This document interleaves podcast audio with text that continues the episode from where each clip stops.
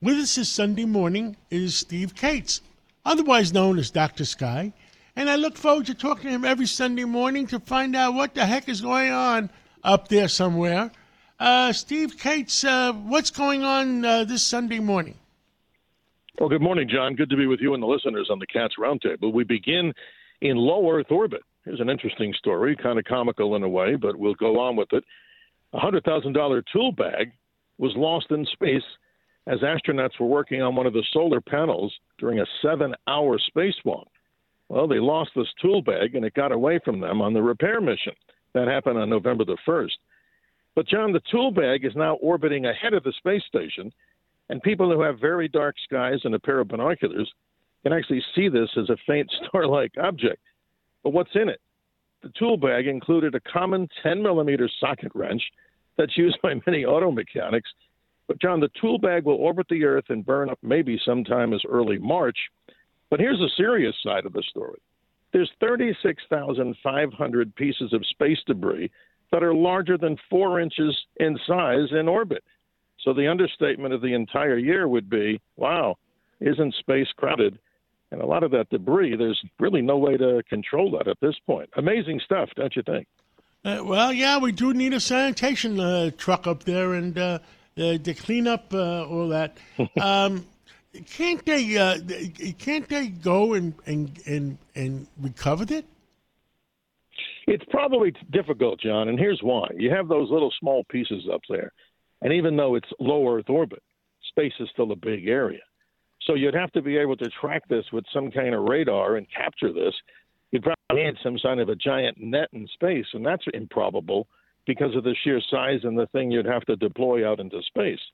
But there are some companies out there that are trying to develop what we might call, in a simplistic way, some sort of a vacuuming system that might pull it up, but you got to find it first.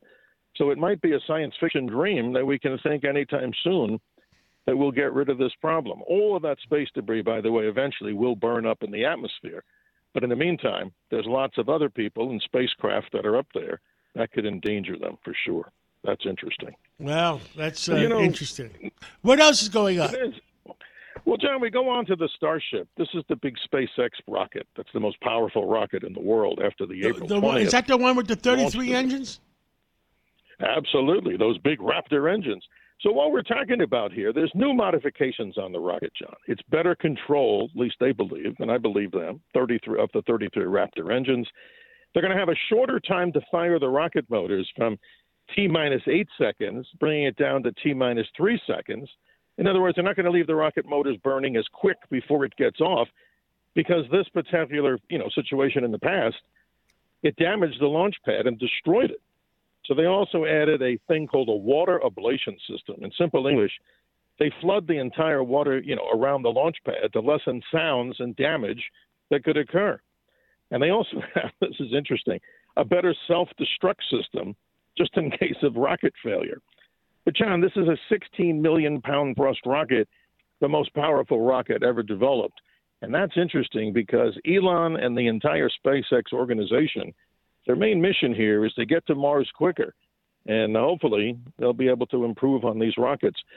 I think that's fascinating. It's an interesting story to follow, and, and I hope our listeners will certainly want to follow that too. Uh, well, I'll tell you, it's still, uh, uh, you know, it's a lot of engines. Um, what else is going on on Mars and the Moon? All these rovers on Mars, all these rovers on the Moon. Anything new on them?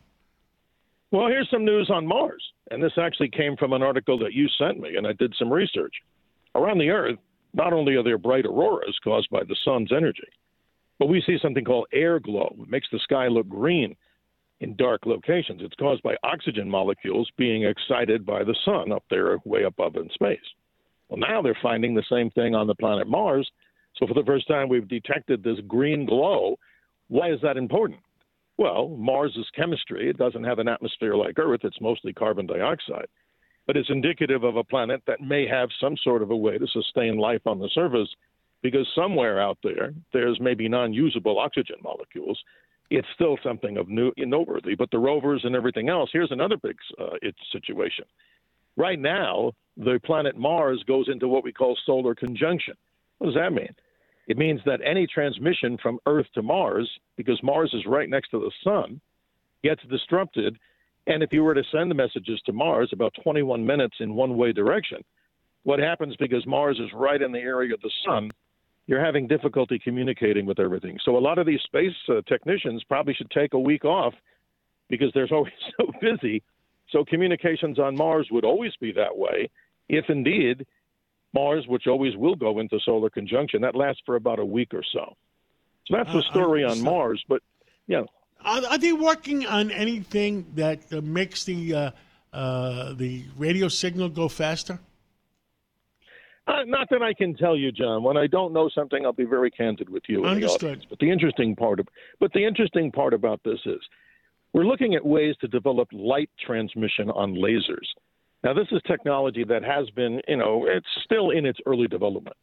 So that instead of sending just radio signals, we might be able to talk, and we can, but they have to develop the technology where you could talk on a laser beam, which would probably answer the question of how to get it there even faster.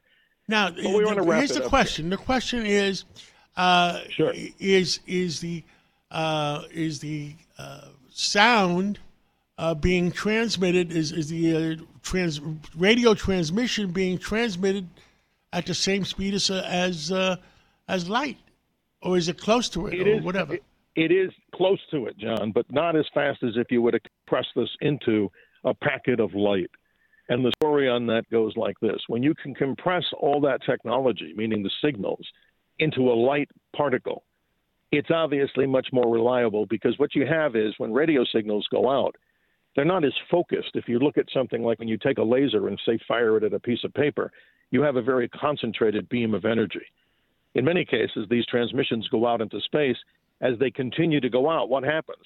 They become less and less strong as they move out into the universe. So hopefully, we can develop this laser technology to be able to communicate not only from Earth to the moon, but to our Got it. spacecraft. and the mystery wanted of to the mention. week. Oh, go ahead. John, I, of I- week I- I stepped on you. No, no, that's okay, John. We have a little bit of a time dilation here in this, at the speed of light, too. but Yeah. here it is. The mystery of the week is something amazing. There's a supervolcano in Europe. Now, I don't want to alarm people. There's many of these supervolcanoes. There's one near the Yosemite area in the United States. But this one in Italy erupted in 1538, and it's known as the Campi Flegrei. It's a gigantic volcanic caldera called a mountain. It's near Naples, Italy, and it could, they're saying, start to erupt as the crust underneath the earth is becoming much weaker. But if that were to happen, there's about 1.5 million people in the vicinity of this eruption from this so called supervolcano, which it did and it would erupt, let's say.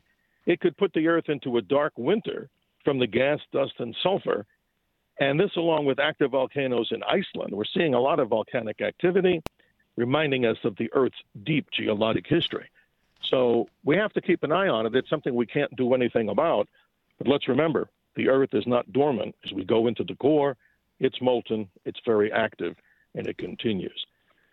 Thank But we you. talk about the live sky, John. People can see space stations in the sky by going to a website called heavensabove.com. The moon moves on to full as it goes on to its full hunter's moon phase on the 27th. And what do we say, John? Always remember to keep your eyes to the skies, your feet on the ground. And we always remind people to go to WABCRadio.com for the Dr. Sky Experience, a brand new update, John, on all the things people can see in our November skies.